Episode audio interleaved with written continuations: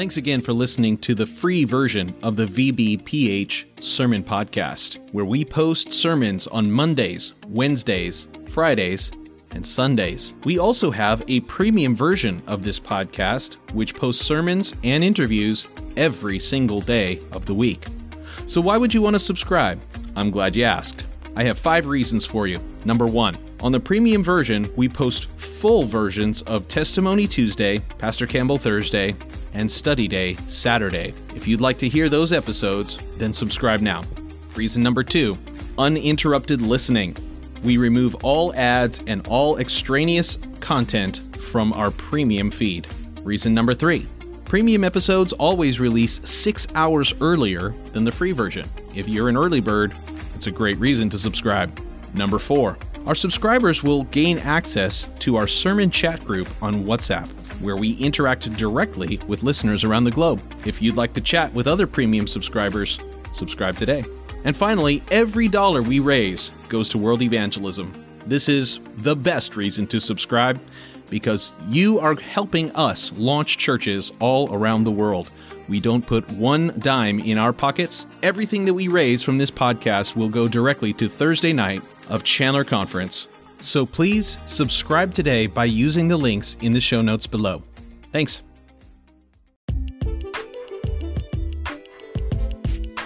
Welcome to the premium ad free version of the VBPH Sermon Podcast. We hope you enjoy this message. Well, we're very happy to welcome to this podcast, this episode of our interview podcast, Pastor Nick Haff. Thanks for joining us, sir. How are you today? Doing good, doing good, Adam. Thanks for having me, for sure.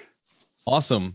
Well, I uh, we really appreciate the time, and uh, get, as we are getting started with these weekly interviews, I um, I have just been spreading the word a little bit about you know what we're doing with the podcast, and and so uh, we found ourselves in a in a conversation since we were there in your city, your fair city, just just a few days ago, and uh, so you were kind enough to uh, to join this uh, this crazy idea. So thank, thanks for doing that. Yeah, no, I think it's a great idea. I like it. Yeah.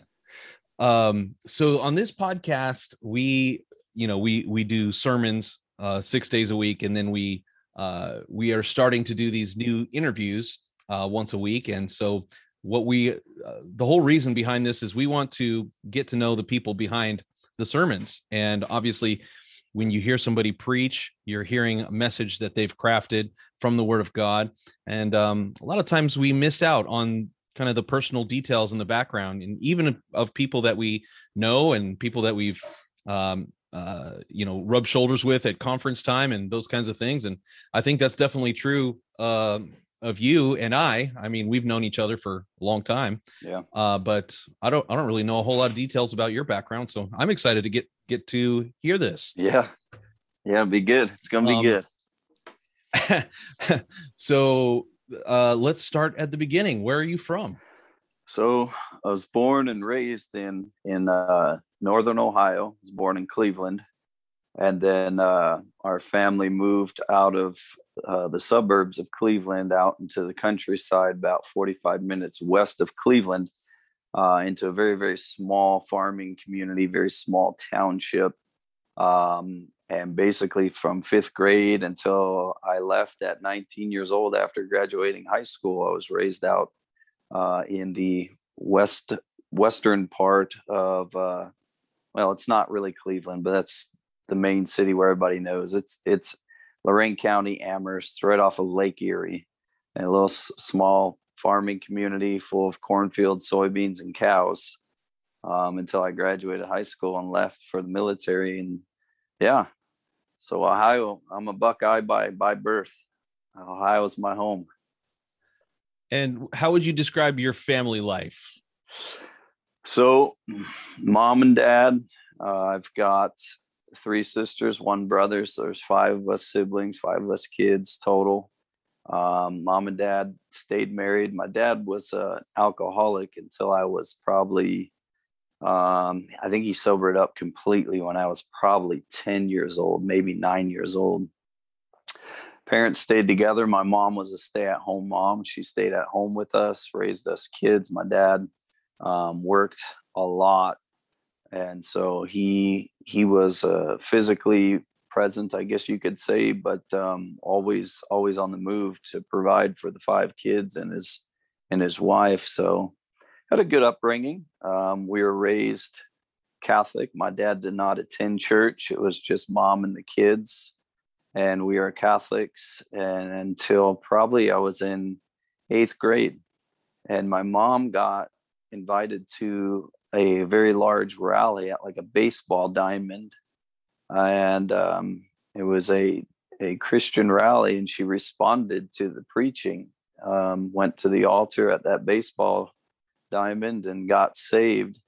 And in eighth grade, I had no clue being raised as a Catholic what saved was, but I knew something had changed in my mom's life. I knew she came home and she was joyful for the first time. I remember something, I knew something different had changed about her, but I had no clue what happened to her. But I really liked it. She was extremely happy. There was just a difference in her appearance and just the way she looked. And she drugged my sister my oldest sister um, to uh, another rally, and my sister got saved. And so now I got two uh, two ladies walking around the house, joyful and singing these weird songs I'd never heard. Um, but we we stopped going to the Catholic Church, and they were in search of a you know a a Christian church. And at that time in my life, I was like, cool, no church. you know, I wasn't into church. I was like, that's fine with me. And uh, they found they found a church. They found a uh, four square um, non-denominational church, and we started going to that when I was in ninth grade. And um, they they completely severed ties with the Catholic Church, and we started going to a non-denominational church. But my dad still not a church goer, had wanted nothing to do uh, with church. And so it was just me and my mom and the rest of the kids. And so my view of a man was when I got older and became a man, I'd sit at home with dad and watch bowling and fishing like he did on Sunday. And so I, I remember being a young kid, couldn't r- wait to grow up and be a man so I could stay at home with dad. It was, you know, the women and children that went to church. And so that was kind of the role model or the model of a, of a man that I had at home uh, in my dad so that was kind of my upbringing and then in in high school um fifth grade uh, when i was 15 years old i remember taking my first drink of alcohol and i remember hearing my dad's voice uh, him telling me son don't don't ever drink alcohol because it's in our blood. My my great grandfather was an alcoholic. My grandfather was. My father was. And so he was obviously seeing the generational curse there with alcoholism. And he i remember he used to warn me all the time don't ever taste alcohol. You'll you'll become addicted. And i remember at 15 taking that first drink and thinking dad you don't have anything to worry about me because this stuff is horrible it was terrible. Wow. yeah it was terrible. And uh, but as life goes on and you become a, a older teenager and you start going to parties and peer pressure um, takes over and pretty soon you find yourself in in you know at a party and everybody's drinking. And so what do you do? You just do what everybody else is doing. You start drinking. And i developed at 16 years of age a, um, thirst and a hunger for alcohol and it really affected my the rest of my years. I dropped out of every sport i was involved in. Um, high school football dropped out of football and uh, earlier on i was in track. I, I had no extracurricular activities after that because every weekend all i wanted to do is drink. And surprisingly as teenagers we found it we would find places where we could buy it or we would steal it we would find where it was at and i developed at a semi young age um, this this taste for alcohol and graduated and went off to the Marine Corps and it just got worse. They just fueled that, um, fueled that fire. Now I was out serving my country and alcohol was a lot more available and I would say the majority of the Marines that I knew or I was around were all drinking, and it just kind of turned into a huge drinking party inside the barracks, and it was just getting worse and worse. I started drinking during the week, showing up to um, class or school through the military, still intoxicated, coming out of my veins. It was just a bad scene. But I remember wanting to change. I remember thinking to myself, I don't want to be like my father. I remember I remember being very young, my dad being drunk and you know the fights that him and my mom would have and I didn't want to be that way. And so I remember I tried to change. I just said, you know, I need a new group of friends. I need to change the people I'm hanging out with. They're a bad influence on me. So I found a bunch of Marines that were kind of fitness nuts. Started going to the gym with them, spending time with them, lifting weights. But you know what I found, Adam? I found that all I did was exchange one sin for another. These guys may have not have been drinking. They're more conscientious about their body, but they're involved in other things. And I got involved in that as well. And uh, and it didn't take me long. All it took is me to get angry and bam, I was right back to the alcohol. You know, so so you can you can change your you can change your friends and you can change your where you live, but you know your heart goes with you and that was my experience man. I i didn't want to yeah isn't that the truth? Yeah i didn't i didn't want to be the person i was but i didn't know how to escape me. Everywhere i went i went with me. And so yeah no i had a i had a good home life but uh obviously it wasn't without issues. Sure sure so with that with that background of um, your your mom getting saved and your sisters uh, i wonder how how old were you when that happened? So i was in eighth grade. I'm not exactly sure how old i was. Maybe i don't know what 12 13 14 in eighth grade? I'm not sure. But yeah, yeah. young. And i was just curious like um you said you had four or three three sisters and one brother. Was that right? Yeah and so, where were you at in the birth order? So, I was the second oldest. Um, so, my sister, my oldest sister, um, Danielle, was first. Then, then you had me. And then, uh, five years later, came my brother David, and then uh, two sisters after that, Holly and Jennifer. So, yeah, five of us, little rugrats, man.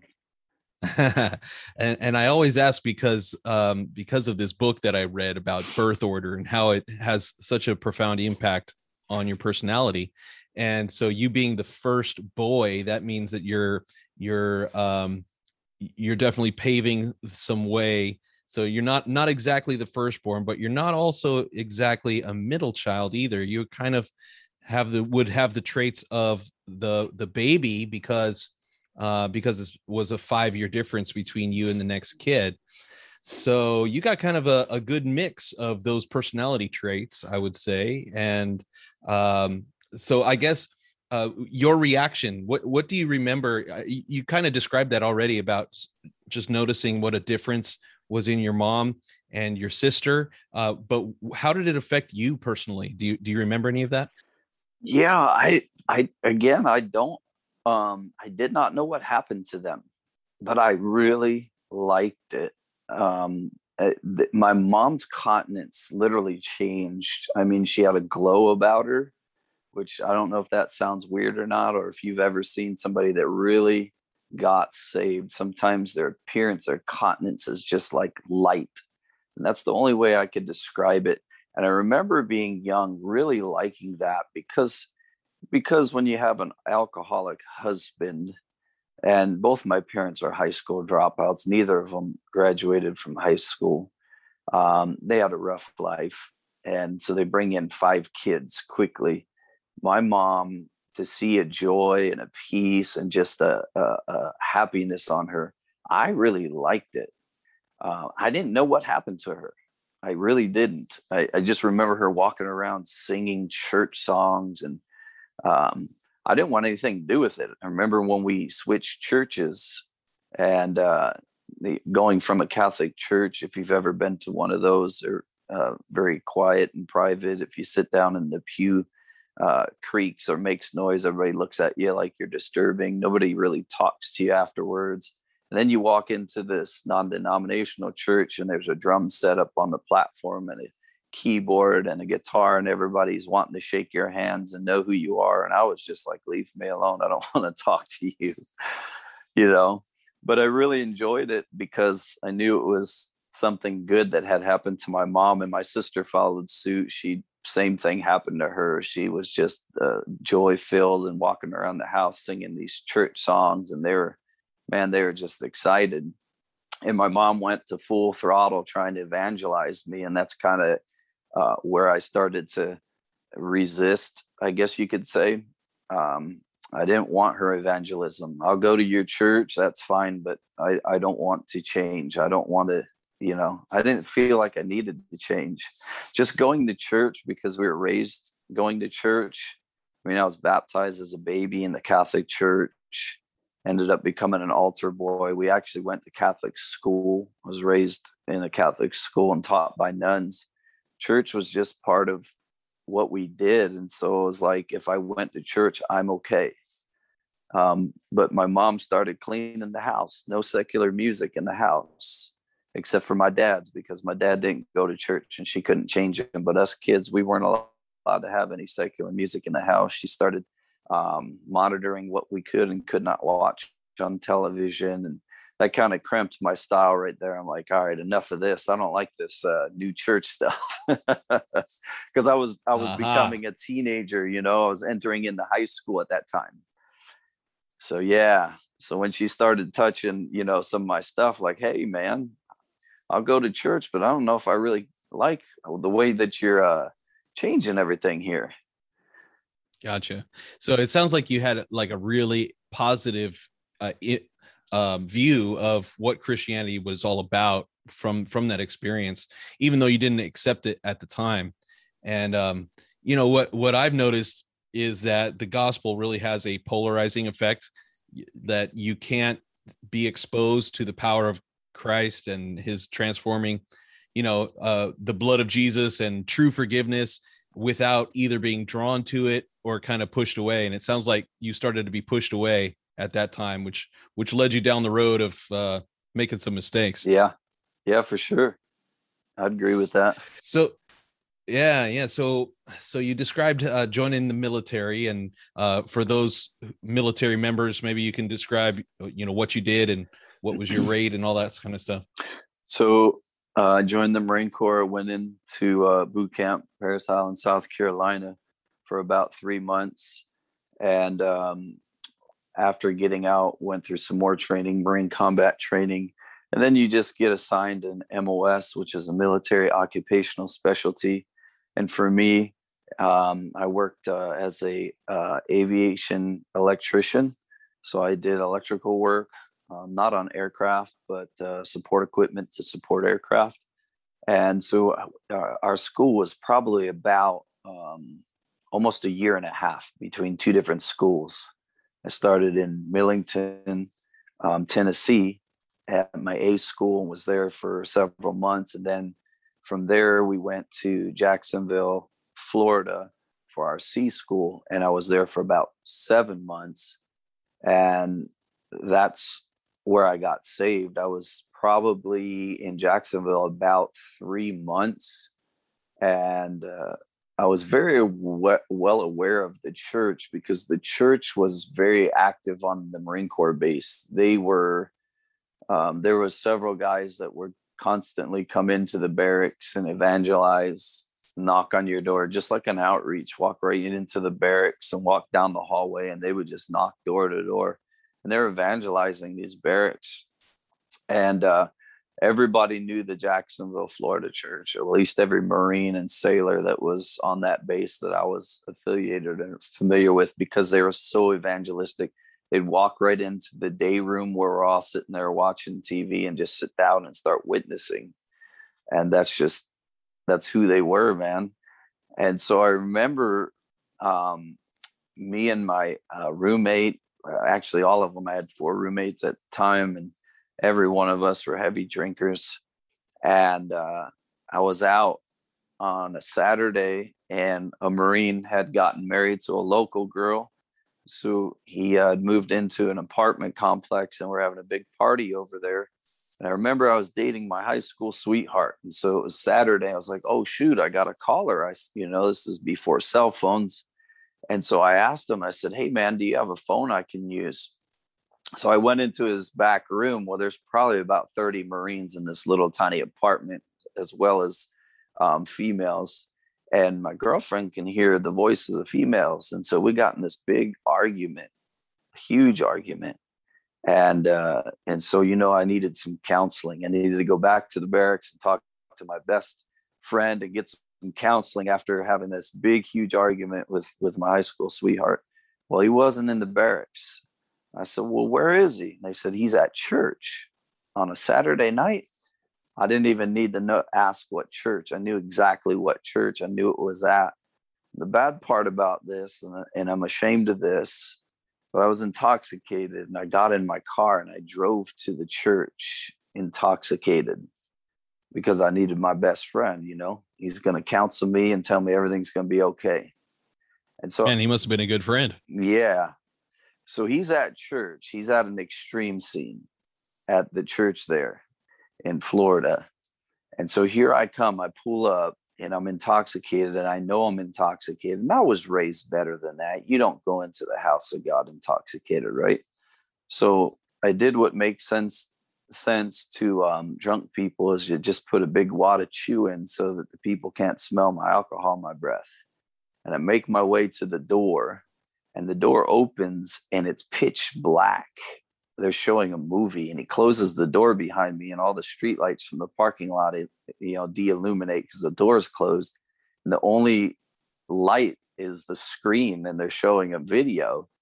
And so i looked at him i said hey is is uh mike here? And he said is he a marine? I said yes. He goes all the marines are sitting over there. And he points in a direction well it's pitch black and i'm intoxicated i can't see a thing and even if it was daylight i probably couldn't walk straight so I start walking in a direction and I have no idea where I'm going. So I just start yelling for him in the middle of this extreme scene. Oh my God. Yeah. Mike, Mike, you in here? He gets up and comes over and he says, You idiot, you're intoxicated. What are you doing? Sit down.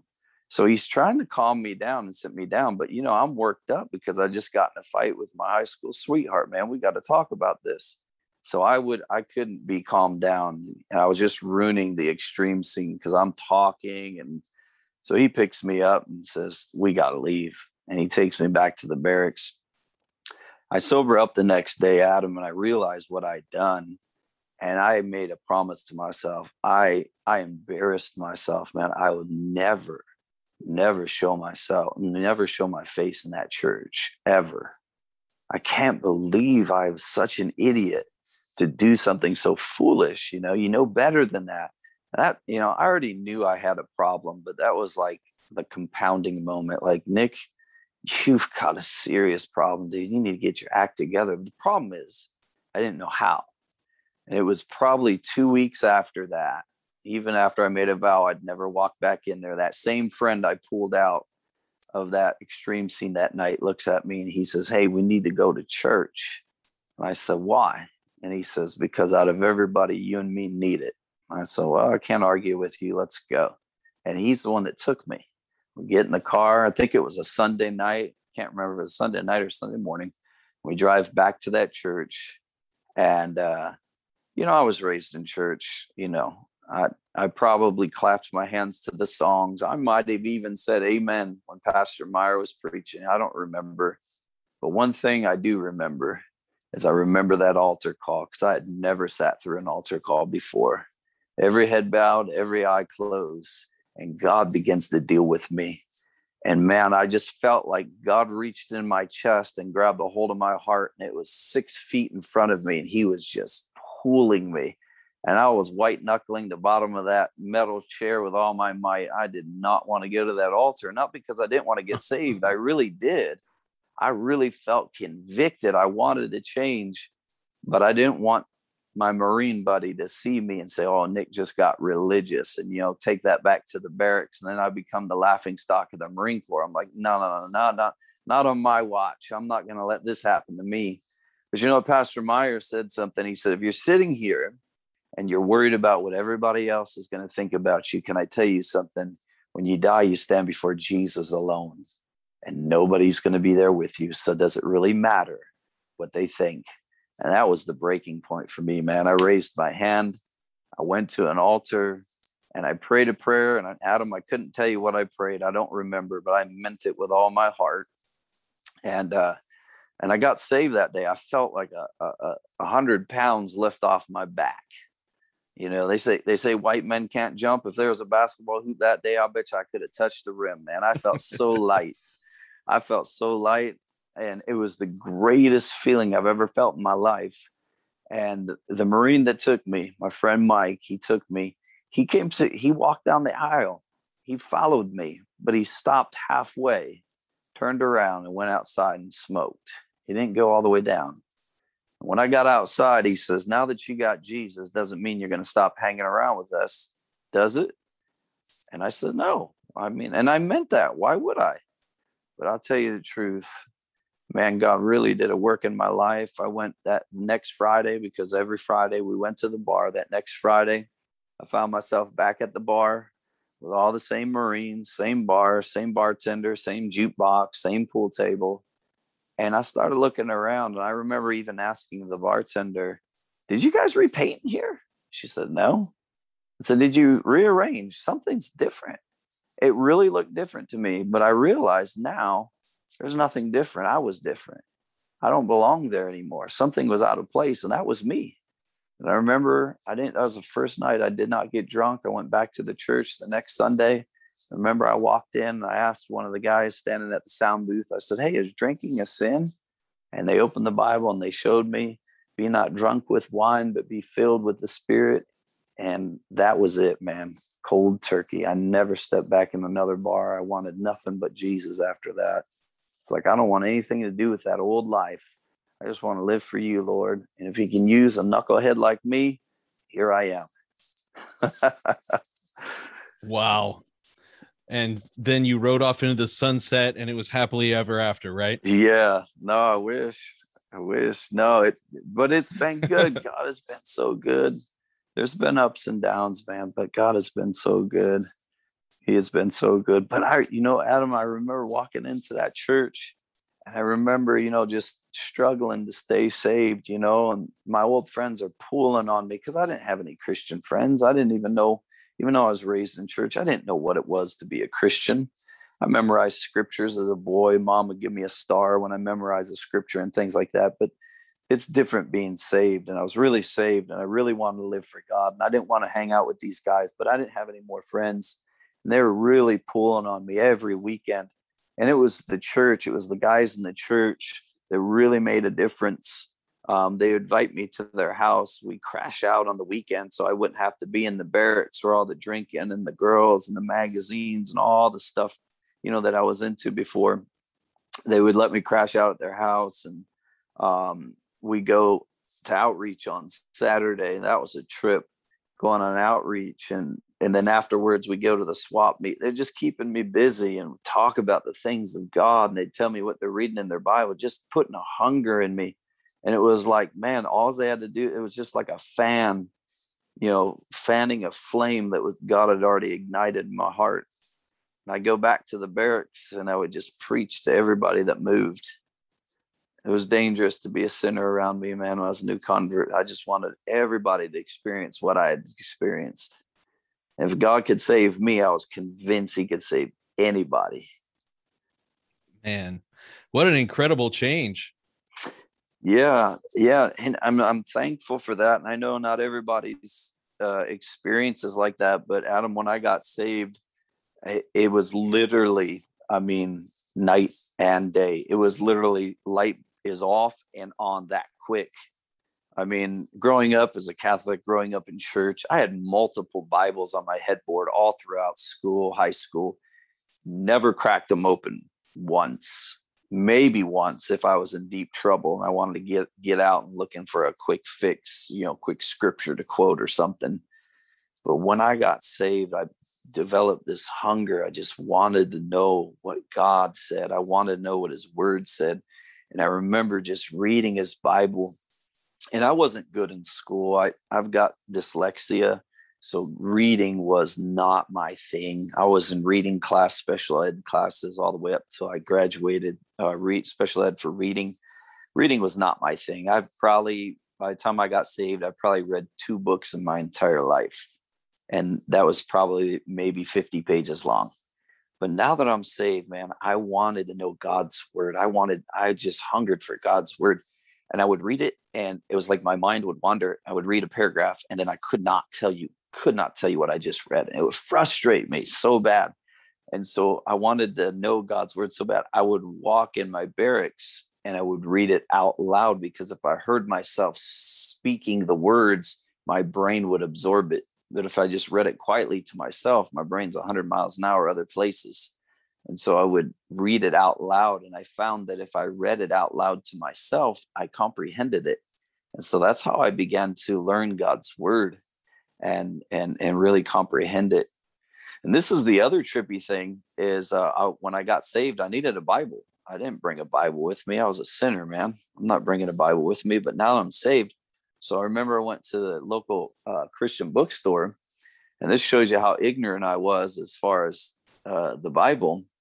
I walk into the christian bookstore and ask the guy sir do you what, can you show me where your bible's at? He says all the way in the back against the wall so I figured there'd probably be a table there with about, you know, six or seven Bibles. I can grab one and be out the door. So I go to the back wall, the whole back wall, Adam's Bibles, floor to ceiling, left to right, as far as your eye can see. Well, of course. and I was like, holy smokes, how many Bibles do you need? I did not know that there was a King James, New King James, NIV. Eh, you know, I didn't know that there was multiple versions. So this is how I picked out my first first Bible blue's my favorite color so i found a blue bible and then it had a silver lining. The pages were lined with silver and it just looked nice. That's how i picked my first bible. Unfortunately for me it was king james version. And so for the first probably six or seven months of my salvation i read the king james version with dyslexia trying to learn the word oh of oh god. gosh but I got it, man. I memorized scripture. I was in it, man. Going outreach, I quote them, and I probably sounded like King James. But yeah, it was wow, good times, man. Oh yeah, absolutely. So, uh, what about your friend Mike? Did he join the journey with you, or no? No, no. Unfortunately, I'm I'm actually still in contact with him. Ironically, Mike is a Buckeye as well. He lives in New Philadelphia, Ohio, probably about um four miles from our fellowship church that is there pastored by tom cunningham and uh, he's he's not saved to this day. Wow. That's funny i i when you we, you know you hear stories like that it's it's the guy uh, that you don't think is going to get saved and he gets saved and the guy that you thought was going to get saved and he doesn't show up ever again. Right. funny how that works. Yeah. but, so so you started living for God. You took off like a rocket in the uh in the Jacksonville church, Pastor Meyer. Yep. And what was the atmosphere like? I mean, you you described the the young men that they were encouraging you.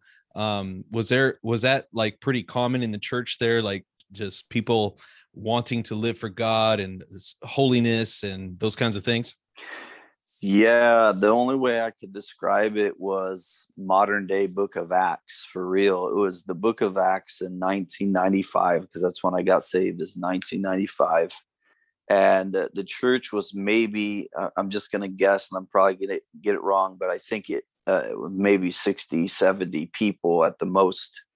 And um, but yeah, there was this just camaraderie there. Um, uh, one of the things that I really wanted to be, I wanted to know God more. And I remember Pastor Meyer's son Jeremy played the drums, and I play the drums, and so I, you know, I'd always watch him, you know, during song service because you know he's a drummer, I'm a drummer.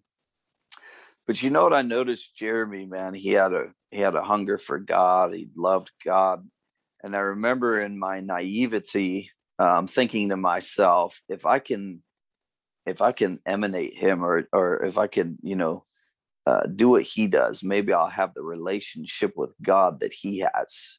And so I remember he would wear um, dress slacks and a, and a shirt and a tie to church. and I never wanted to put a tie on. I'd always say, "You catch me in a coffin when I have a tie on." But I remember going out and buying dress clothes because I thought, you know what, if I do what he does, maybe I'll have the relationship, you know, that he has with God. And I just hungered for more of God because, yeah, that was the atmosphere there. It's like outreach was something, you know, it's like a badge of honor, you know, go on outreach. And then it's like after outreach, we didn't just go our separate ways. There was a, uh, Chris Day was in the church and there was two other single guys and they had rented a house and there would be anywhere from 10 to 15 sometimes 20 guys after outreach over at this house and then sunday morning we go to church and then we'd all pitch in for food and uh, go back to the house and just cook food and talk about what we've learned in the word of god and pastor's sermon and then crash out and go to church sunday night it was just like a family and I never went back to the barracks except for the outreach on a Saturday or on a Friday night. And then uh, Saturday Saturday night, I'd spend the night at one of the guys' house, and Sunday we'd be in church all day, and then I head back to the barracks Sunday night, get ready for work the next morning.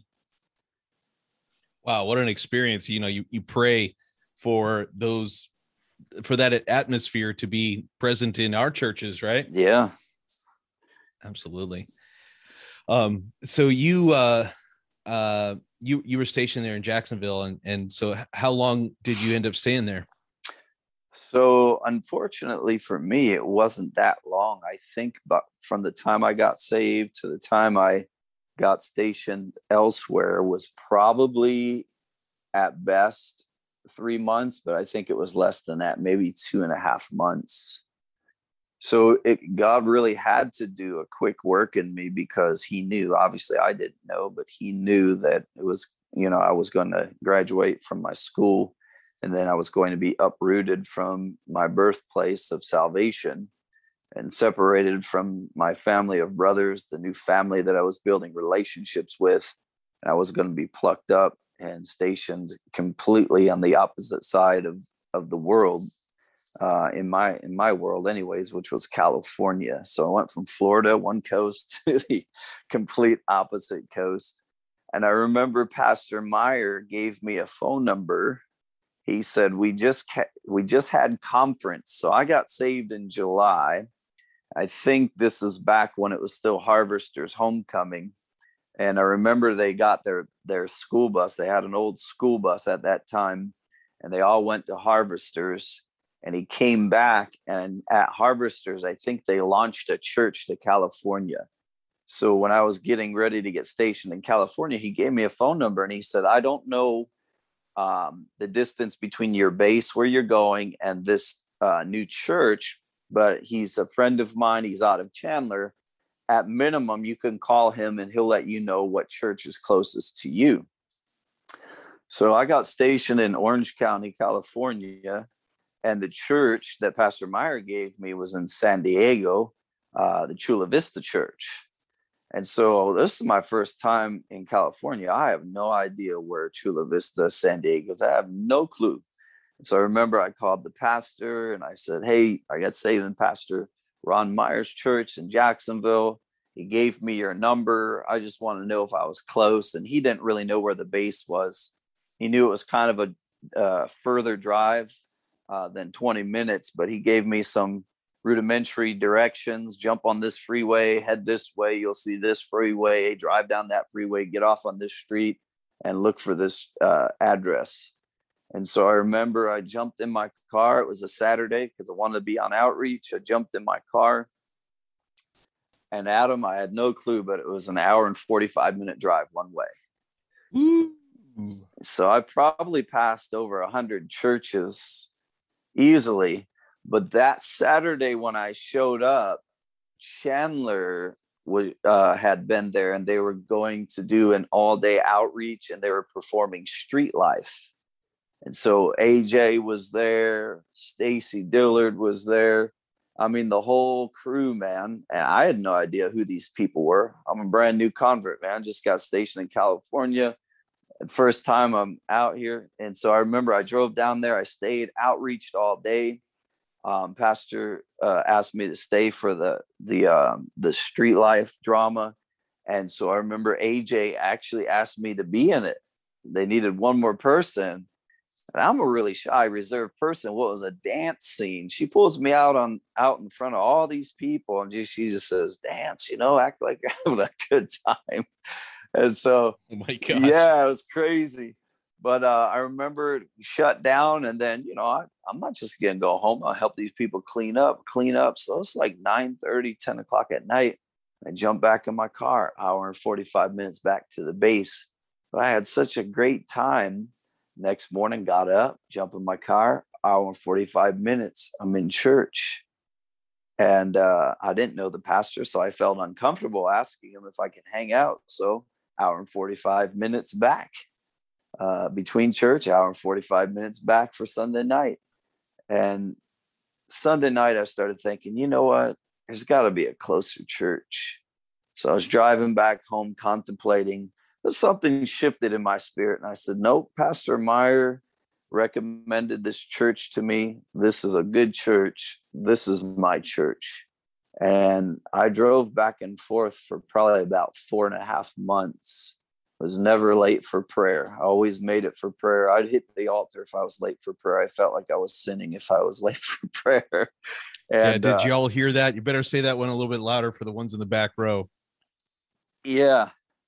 Yep. But uh, yeah. And then I got stationed overseas. And so I got plucked up again and stationed overseas. So that was kind of a short jaunt as well, about four, four and a half months.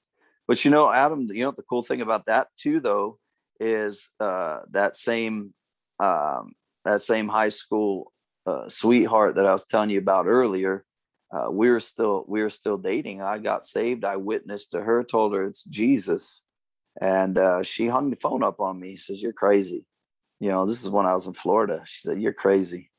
And uh, so I called her back. I said, No, I got saved. I'm going to church. She just told me, Shut up, whatever, and hung up the phone on me. She wouldn't listen to it. She wanted nothing to do with this new. She thought I was lying to her. She thought I was going out and partying, and I had another girlfriend somewhere, and this was just like a cheap cop out or excuse um, not to call her on the phone. But you know what? When I came home from Florida back to Ohio before I went to California, she saw the radical change in my life, and she said, "Whatever happened to you, I want to happen to me." And I know we don't missionary date, but I was just barely saved. And I said, all right, well, let's pray. And so she was my first convert. And uh, this year we'll celebrate 26 years of marriage. Wow, that's amazing. Yeah. What a story. So, how, how long between that moment uh, and the time that you got married to her? Uh, man, not long, not long. So, I got stationed in California, found out I was going overseas and I told my pastor, "Hey, I want my girlfriend to experience our fellowship because we didn't have a fellowship church in the northern part of Ohio." And uh, she was going to church with my mom uh, at the Foursquare Church after I'd prayed with her. And so, pastor said, that, "That's fine. Fly her out here. She can live with me until you go overseas, and then she can go back home." So, I bought her a ticket. She flew out. She moved in with the pastor and his family um, she lived there for about three months. She got filled with the Holy Ghost, got delivered from smoking, and she looked at me and says, I don't want to leave. I said, Well, I can't afford an apartment in Southern California. You're gonna have to go home.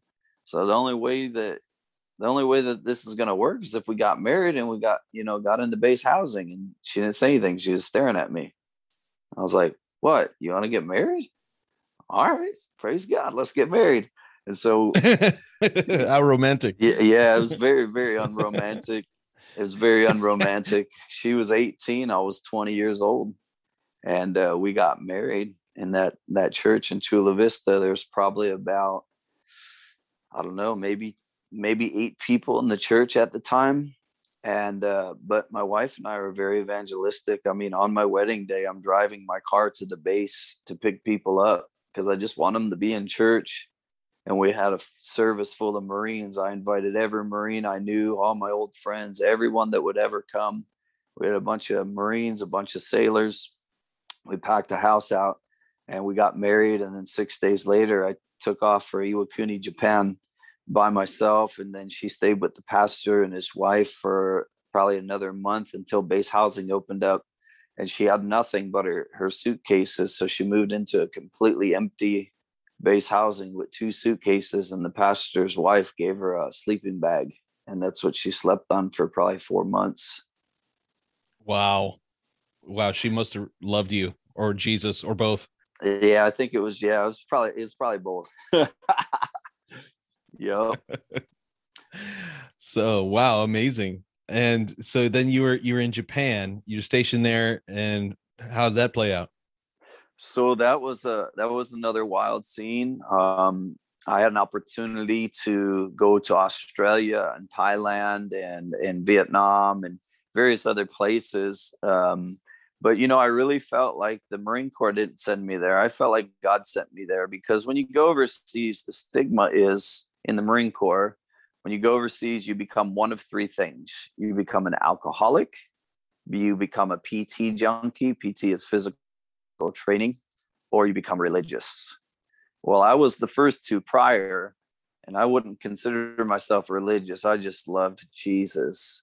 And so when I got there, the Marine Corps paid for me to go, but God was sending me there because there was going to be Marines that were going to become alcoholics. There was going to be Marines that were going to just work out because they missed their family and they had nothing else to do. And so I I forego, I forewent any deployment um, to any other country because I wanted to stay right there in Japan and evangelize. And I did. I just repeated what I saw in Jacksonville. I started going door to door. I made my own flyers. I I hand drew my flyers. I'm kind of a somewhat of a um, self-made artist, so I drew my own flyers. I went to the um, base library, used my own money, made my own copies, and uh, I just went on outreach. I started morning prayer. Um, we had some Marines starting to get saved, and uh, I would say within about three months, we had about six or eight Marines that would meet me in my barracks room at 5:45 every morning for morning prayer. We had Bible study. Oh my goodness, that's radical. Yeah, we had Bible study every Thursday night.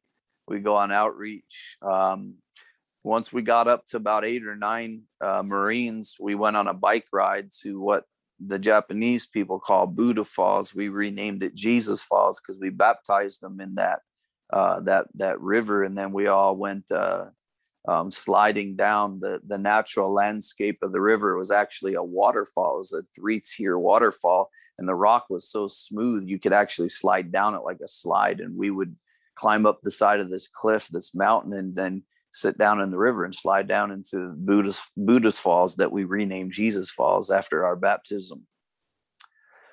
So yeah, it was pretty cool. And then we uh then when I got back, all those Marines were from various different bases from around the United States, and they dispersed and you know went to dis- different bases. Some of them were from California and came back and started going to the Chula Vista Church, and some of them um, uh, were from the Orange County area, like myself, and started going to the Fullerton Church, which is that's where I actually ended up because they um, my EAS was coming up and I was getting ready to get discharged, and they were shutting my base down moving everybody to San Diego, but because I was getting out, they left me there.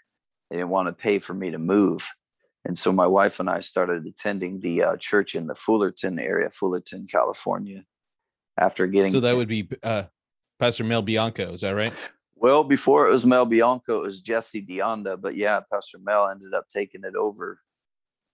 Okay, okay, wow, man, you bounced around quite a bit there, and um, so at at some point you uh, began to feel a pull toward ministry and and calling. Um, talk about when that started happening in your life. Yeah, so I was still in the Marine Corps. My wife and I, again, um, being overseas was a, a, really good thing and a hard thing for us. I mean, newlyweds by six days, and then I leave, and then she's 18 years old away from her entire family for the first time and then to pluck somebody out of the midwest and throw them into southern california is is a culture shock. And uh but man my wife was such a trooper and and she she just she continued she made that hour and 45 minute drive by herself you know back down the chula vista until until um my orders were changed and i was ended up staying in in the orange county area and we ended up going to the Fullerton church, but she did that all by herself for months and months and months. And she would evangelize and go on the base because I had a sticker on my car. This is pre 9 11. She'd just drive on the base with all the other military people and outreach. And so when I got back, um, I'm still fairly a new convert. If you remember, I got saved in Jacksonville two and a half months. Then I was in Chula Vista four months. And so six months completely saved. And then I'm off by myself, no pastor, no church, pretty much by myself in, in Japan. Nobody really to disciple me other than my prayer life and, and my Bible and occasional letter from um, from my pastor in Chula Vista at the time. And then uh, so when we got back, you know, both of us had a heart. We wanted to do something, but you know, we we had a TV. By this time, her um, her dad had uh, her her the Marine Corps had gotten her stuff from her dad's house and brought it out to California. So we had a TV, and we'd get up on Saturday morning and we'd watch um, television, and we'd be like, "Hey, we we need to go to outreach." And uh, okay, well, after this show, you know, we did that for several Saturdays in a row, and we just got really ticked off. So, you know, this thing is just keeping us from ministry. This this thing is just keeping us from doing the will of God. So we got rid of that TV, man, and we went on outreach, and uh, just just had a heart for God. Wanted to do something for God, and started outreaching and evangelizing in Fullerton, and uh, went right from uh, uh the Marine Corps after I got out to um, uh, witnessing to the gangs in Southern California. There's a Hispanic gang, Fullerton's Tokerstown, and and there's this uh, couple gang members that got saved, and God just started moving powerfully in, the gang. We go down to the gang territory, and this is the irony of God. I mean, here's this white kid from the Midwest, surrounded by cornfields, pretty much my whole life. And all of a sudden, God plucks me up and saves me and plants me in Southern California with these gang members, Hispanic gang members I have nothing in common with these people at all, other than I just have a heart to see Jesus touch their lives. And man, we saw God did such a radical thing in, in that gang. We saw several gang members come in and get saved and, uh, and just powerfully touched, you know, by God. And uh, and we're just on outreach. We we we got involved in the drama team. My wife wanted to play the keyboard, and so she told me one day on the way home, she wants to buy a keyboard and uh, but we're you know military pay we didn't have a whole bunch of money i said well you better pray that god gives you a keyboard. I can't afford to buy you a keyboard. She said well i already prayed. I said oh, okay. And so we're coming home and on thursday on wednesday night thursday morning was trash day for the for the military. So wednesday night everybody puts their trash out. So we drive by this couch and my wife says stop. I said what? She goes i saw a keyboard on that on that couch. I said ryan no. If it's in if it's in the Marine Corps trash, it's trash. I am not I am not about to pick through trash, man. I work with these people, man. She says, no, no, please, please, just you know, go. You can fix it. Go look at Adam. It was a it was a Yamaha PSR 350, a really nice keyboard. We we took it home and uh, plugged it in. All the lights came on. I was like, what? This is crazy. But the keys didn't work. No sound. So I took the back apart. You know what was wrong with it? The wire had fallen off. The solder had broken off from the speaker. I soldered it back on. That keyboard worked. We set it up in the living room, and she began to um, ask the pastor's wife how to play, and she basically learned how to play in in our living room. And you know, so then she entered in the song service, and I could play the drums, so I entered in song service. We just wanted to do anything for God you know and after serving in that fullerton church for two years i just felt god stirring me you know i had already gotten out of the marine corps now. We decided to stay in the church we were being discipled at instead of going back home. And uh, i said you know I told my pastor pastor i'd like to preach the gospel. But our church wasn't that big. It was maybe 40 45 people at the most. So money was an issue when you talk about launching a church. And uh, he would always say, "Well, let's pray about it, and we'll see what happens." Well, that happened two years in a row. you know, Pastor, to, I want to preach. You know, he's like, "Well, let's pray about it." You know, we really don't have the money right now, but let's pray about it and see what happens. You know, at conference time. So finally, the third year, the the the house that we were living in, the, the landlady told us that she's going to sell her house, and we had to move. So I went to uh, I went to my pastor and I told him, you know, Pastor, I got to move anyways. So I got to get a U-Haul and I got to find a place to live. I said, Is there anything wrong with me um, driving out and renting an apartment in the city I feel God calling me to? And he says, he says, well, the church would like to, you know, launch you out and, and do something. And uh, he says, but yeah, if you got to move, let's, let's do it. So he took up a love offering. The church was able to afford our U-Haul. So they paid for our U-Haul and I had to pay first a month's rent, uh, you know, rent anyway. So we moved up to uh, Inglewood, California, man, where I felt God calling us to, to, to preach. And uh, we found a, we found an apartment on uh, Crenshaw Boulevard and 84th Street. And we started pioneering, wow. yeah, pioneering our first church. It's like you launched yourself out. Yeah, it's, it seemed that way a little bit, but I mean, uh, in in my mind, I'm like, gosh, I gotta move anyways. I mean, it's not gonna cost the church anything. I mean, I've got to foot this bill, so why don't I just move to where I feel God calling me? But He really wanted to invest in us, and and they did. They took up a love offering, and they were able to pay for the the U-Haul uh, to get us at least get us loaded up and get us down there. And and man, we went and uh, and we started pioneering our first church in in Los Angeles. Man, that was a trip. Yeah, I'm sure you have uh, plenty of um, wild stories, as every pioneer does. Yeah. so, uh, how long did you end up uh, staying there? So we were in Inglewood for about three and a half years. Um, we had a, a pretty decent group. I would say probably anywhere from 15 to 20 people after about three years.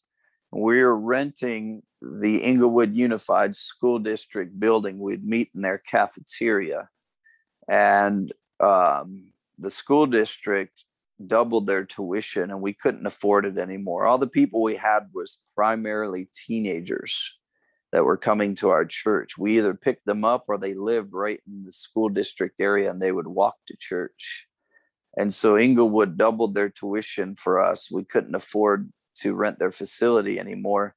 And there was no nice hotels anywhere in Inglewood. You weren't going to go and rent a banquet room or anything like that. So we had to move a complete city over just to have church. And it was basically like starting over and so I remember I called my pastor. I didn't want to go back in. I really felt like God, you know, I wanted to preach, but it was almost like starting over. You know, it was like it, that right there just robbed the wind out of my wife and I's sail.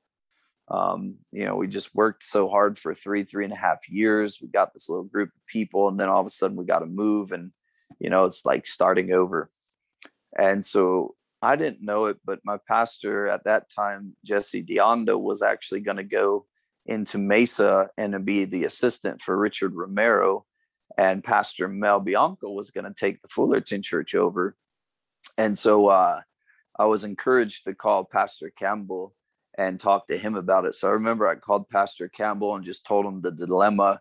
You know, we've been here three and a half years, Pastor, and now we have to, you know, move to a different city. We're starting all over you know, um, just feel kind of discouraged, not really sure. Well, pastor knew that my pastor was going to be pulled out. Pastor Mel, there was a lot of moving and shifting. And so he asked me, he says, Can you make it to Perris, California on this day? He was going to come preach for Robert Hedegaard in Perris. And I said, Yeah, Pastor, I can go. So we went and we met after the service. It was me, Pastor Campbell, Miss Connie, uh, Pastor Mel, his wife, me and my wife, Pastor Jesse Dionda, and his wife all in this office. And so it was pretty miraculous. Pastor Campbell's like, all right, well, Jesse's going into Mesa. This, this, Mel's taking over the church. Uh, Jesse, if you want to release Nick to me, uh, I'd be happy to take him over if that's okay with you. And I'm just sitting there like blown away, just like in a matter of seconds, Pastor's just moving and he's making things happen. And uh, pastor says, you know, it, eh, pray about it. And if you and your wife would like to, and you know, I'd love to have you guys come and pioneer in Phoenix. And I said, yeah, absolutely, pastor.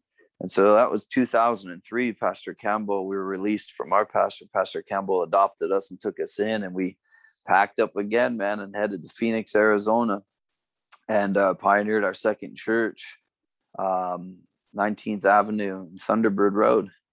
Wow.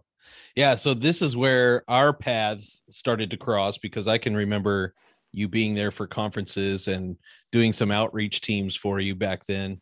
That was when yeah, that was when yeah, when I was in the Chandler church discipleship shoot, getting ready to go out and stuff. Right. Yeah, that's pretty cool.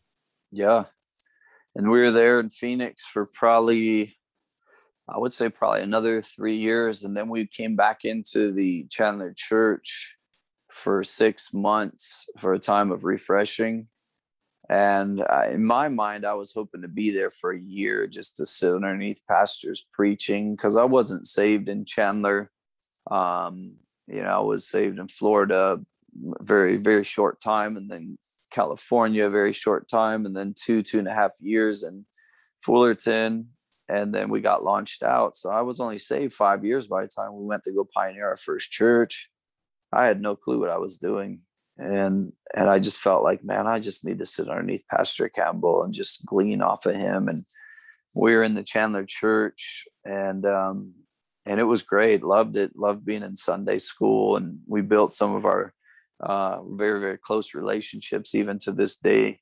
In that very very short time that we were there, very close relationships um, that we still have. And and but I remember feeling very uncomfortable. You don't you don't belong here. You, you need to be out preaching you know, it's wonderful to be preached at. Thank God for that. But, you know, you need to be preaching. I remember Pastor uh, pulled me aside and says, Hey, but we have a church that uh, might be opening up in Texas. Want to know if you and your wife want to go? And I said, Yeah, absolutely, Pastor. We'll go. He's, no, no, no. You need to go and talk to your wife and uh, go home pray about it. Okay. So my wife was waiting for me out in the car. She thought I was in trouble or something. Pastor called me into his office. And so uh, I get in the car. She says, "What'd you do?" I said, "Nothing." Pastor says he wants to know if we uh, we wanted to take over a church in Texas. And she said, "You told him we'd go, didn't you?" I said, "Yeah, I told him we'd go, but I told." Uh, he said, "No, go talk to you." And so, thank God for a good wife, huh? yeah. And so before we, I mean, we are already out of the parking lot of the church. Before we made it into the parking lot of our apartment, she said, "Call him back, tell him we'll go." So, I mean, we didn't even make it home, and I called him. I said, "Pastor, we'll go." So uh, we rented a car. He wanted us to drive out there. So we, we drove into Wichita Falls, Texas. And, um, you know, uh, he wanted us to preach Sunday morning, Sunday night, and just get to know the people and, and the pastor that was there and just pray and see if God would have us there. And we just, we just fell in love, you know, with, with Texas, you know, just being there and uh, said, yeah, pastor, we'll go. And uh, 2006, man, packed it up all over again and headed to Texas. So man, that's a, a lot of moving, a lot of moving around for you guys. Yeah, well, we're you know we're young and we're in the military, so used to moving around in the military and dragging my wife with me everywhere I went. So yeah, we're we're used. To, it was it was really not a big thing for us. Like, yeah, praise God, man. If God needs us somewhere, let's go. Let's pack it up. Let's do this. But yeah, we got there 2006 to the Wichita Falls Church. It was a great church um, Pastor Ralph Vanda Cruz and his and his wife Lucy did a great job. I think they were there ten years before we showed up.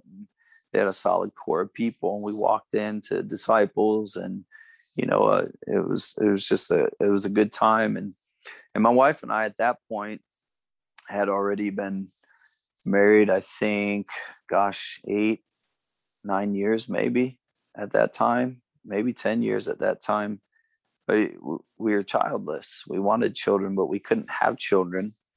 And uh, man, uh, when we were in California, we went through infertility, and uh, so far to the point where I was injecting my wife with these infertility drugs, and like nothing, nothing we did worked. Nothing was working. And I came from a big family, you know, five siblings. I wanted children, and she wanted children. It just wasn't happening.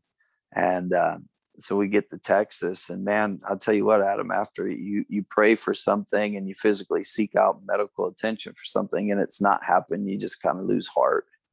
You know, just well, you know, God, maybe maybe children. There's no children in our future. Maybe this is not for us. And I remember it was a morning prayer. I was at morning prayer, and I was in my normal spot. And I remember I I I wasn't giving up but I was I, I just said, God, you know what? If there's no children, I remember tears coming down my eyes because I really wanted children. We've been married uh, 10, 11 years, something like that. And I said, God, if there's no children in my future, I'll still love you with the same passion. I'll still serve you with the same vigor. I'll, I'll and I had no clue, but my wife, see, I didn't want to tell my wife I was praying that prayer because it's almost like conceding, right? Giving up. I had no clue she was praying the very same prayer at home around the very same time. And uh, we have an evangelist in our fellowship. You know him, Oscar Gafour. He was evangelizing. We had him scheduled to come for a revival, and he prayed for people uh, to to have children. And we had been prayed for multiple times. I mean, we're in the Ocean Oceanside Healing Crusade. Pastor Mitchell, if you're struggling with infertility, stand up. Pastor Mitchell's prayed. You know, so we've been prayed for. Pastor Campbell's prayed for us. Multiple people. But there's something special about this day. Evangelist Oscar Gafour, man. If you want to have children, come up here. Me and my wife went up there and he prayed for us. He's going to start getting some phone calls after people hear this testimony. uh, it gets better. So he prays for us, and uh, my wife will probably correct me, but I think it was about two two months, maybe three months. We found out she was pregnant after he prayed for her. So uh, just the just the joy of Jesus, man, because we didn't think I didn't think we're gonna. So after we find out she's pregnant, I confessed to my wife that I had said that prayer, and she said, "You know what? I didn't want to tell you, but I prayed that same prayer." And I almost wonder if it was God saying, "Because I saw your devotion, even though." You know, even though you weren't going to get, or it didn't look like you were going to get what you wanted out of life, I'm going to reward you anyways. I don't have the answer for that, but it just seemed like that, you know, just God just moving like that. And then uh so we had our first daughter, Briella Rose, man. What a joy. And then um and then three three years later, uh Pastor Gafour now is uh, pastoring in Arlington, Texas, and we had him over to the house for fellowship, and he's getting ready to leave, go back home, and his wife and his family. And so I said, well, let's pray uh, for you, Pastor Gafour, before you head back traveling mercies. And he looks at me, he goes, you want any more children? So I look at my wife and we just shrug our shoulders. Sure. And he said, how many? I said, well, let's just start with one more. He prayed for us. Two months later, our second daughter came. oh man. That's incredible. Yeah. Yeah. So well, God has been good to God. us. Yeah, uh, uh, we were blessed to just meet them last week, and now they're, I think they were twelve and nine. Is that right? Yeah, yeah. Well, eleven and eight. They will be twelve and nine in December. They're both born in December. Yep, both born in Texas. They're little Texas babies. Okay, the land of milk and honey, fruitfulness. Yeah, yeah. So, man, all right. Well, well, bring us up to speed with where you're at now and what God's doing. Yeah. So so what brought us to the state of Ohio is my wife's father passed away unexpectedly, and it kind of rocked our world. He she was um, her sister had died when we lived in Phoenix, and so that was her only sibling. And then she she has no other siblings. Her parents were divorced, so she was the sole um, survivor of her father's estate. And we lived in Texas, a very very emotional, very difficult time. Flying back um, she was pregnant with our um, second daughter, Eliana, at the time. Um, and it was very, very difficult um, dealing with the estate. Uh, we found out in the state of Ohio that if you don't live in the state of Ohio, you can't be the sole um, proprietor or executor of, of, of a state of somebody that lives, you know, here.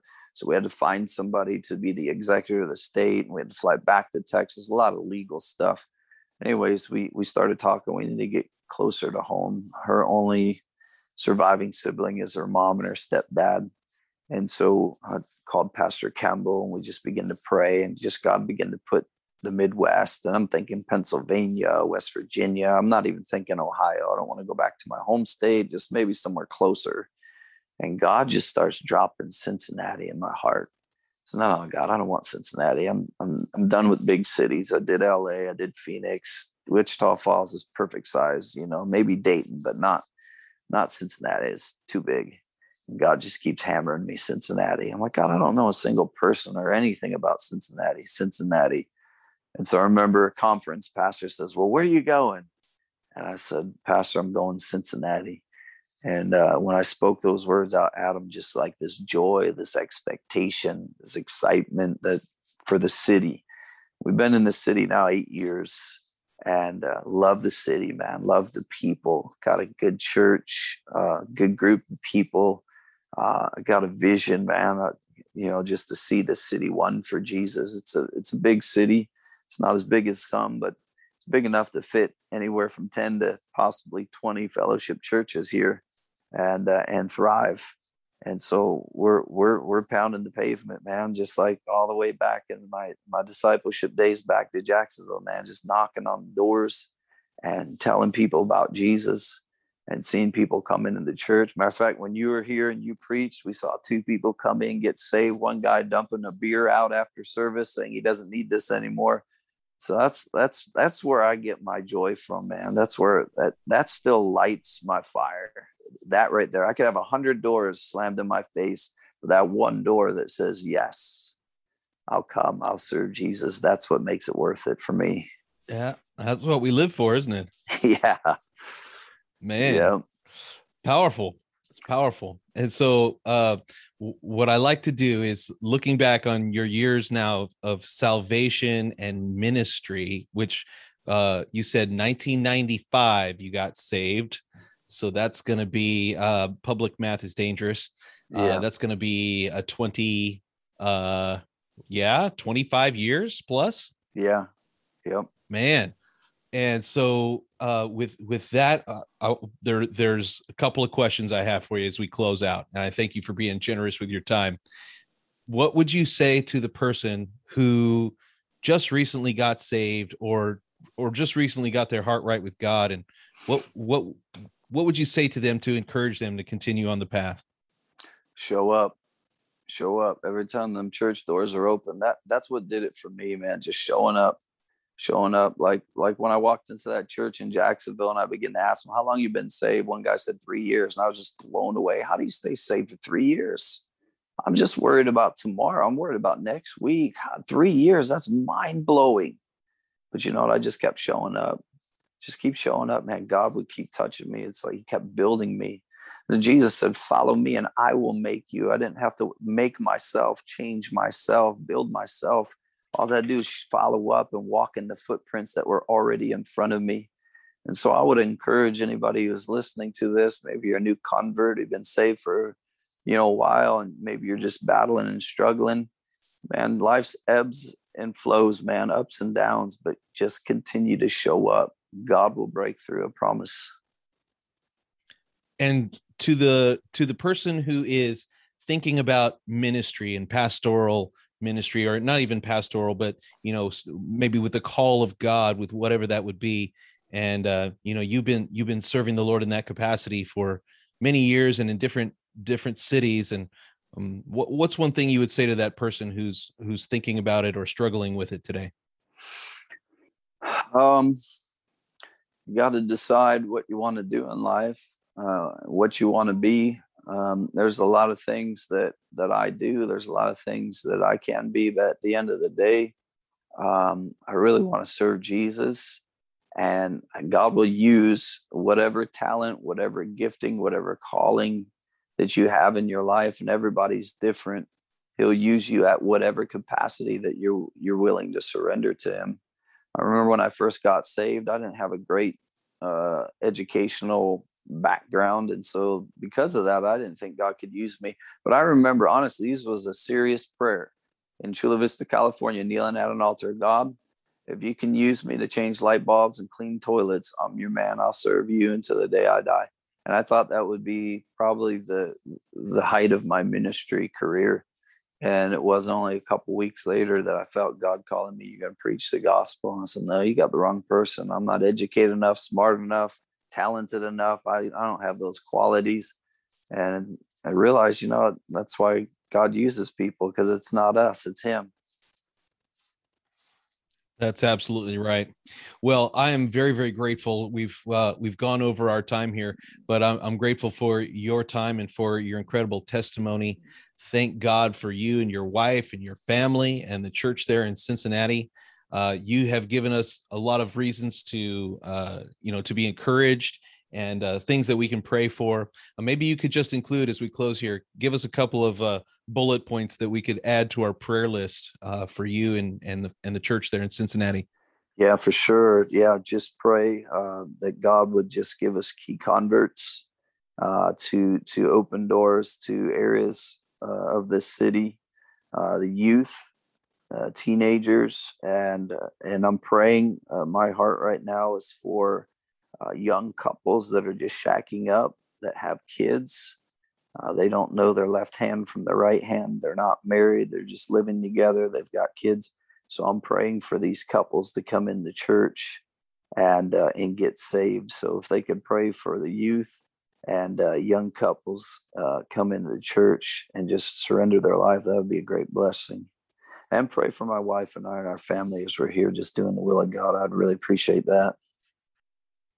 Well definitely there's going to be a lot of people um, that will add you to the prayer list to as they hear this. So once again thank you so much pastor nick. It's been a great privilege to hear your testimony and we glorify god for all that he's done in your life. It's pretty awesome yes sir i appreciate your time thank you yes and we just want to encourage everyone uh, to make sure that you're subscribed uh, make sure you are uh, listening to this and if you like to support uh, world evangelism. That's why we are doing this podcast. We want to write a big fat check on Thursday night as a result of your uh, subscriptions. So if you like what you hear, we encourage you to sign up. All the links are in the show notes. And if you want to get in touch with Pastor Nick, maybe uh, what how how how can people get in touch with you if they have a question for you? Uh, so we do have a website uh, that they could um, uh, shoot me an email our, our website for our church is the door Cincy. It's spelled C I N C Y dot com, the door Cincy dot com. Um, and uh, our my phone number is on the the website as well if they want to call me. So that's great. Well, that's awesome. We appreciate your time, Pastor Nick. And well, I guess we'll see you pretty soon in conference. Yes, sir. Look All right, man. God bless you. We'll, we'll be praying for you. Thanks so much and have a great rest of your night. Thank you. You too. Thank you for listening to this episode of the VBPH Sermon Podcast. When you listen to these inspiring messages, you are helping to send missionaries from the Chandler Bible Conference in September. If you loved what you heard, please send this message to someone that needs to hear it. Then leave us a review using the links in the show notes so that everyone who wants to find this podcast will see it when they search for it. We cannot thank you enough. See you next time.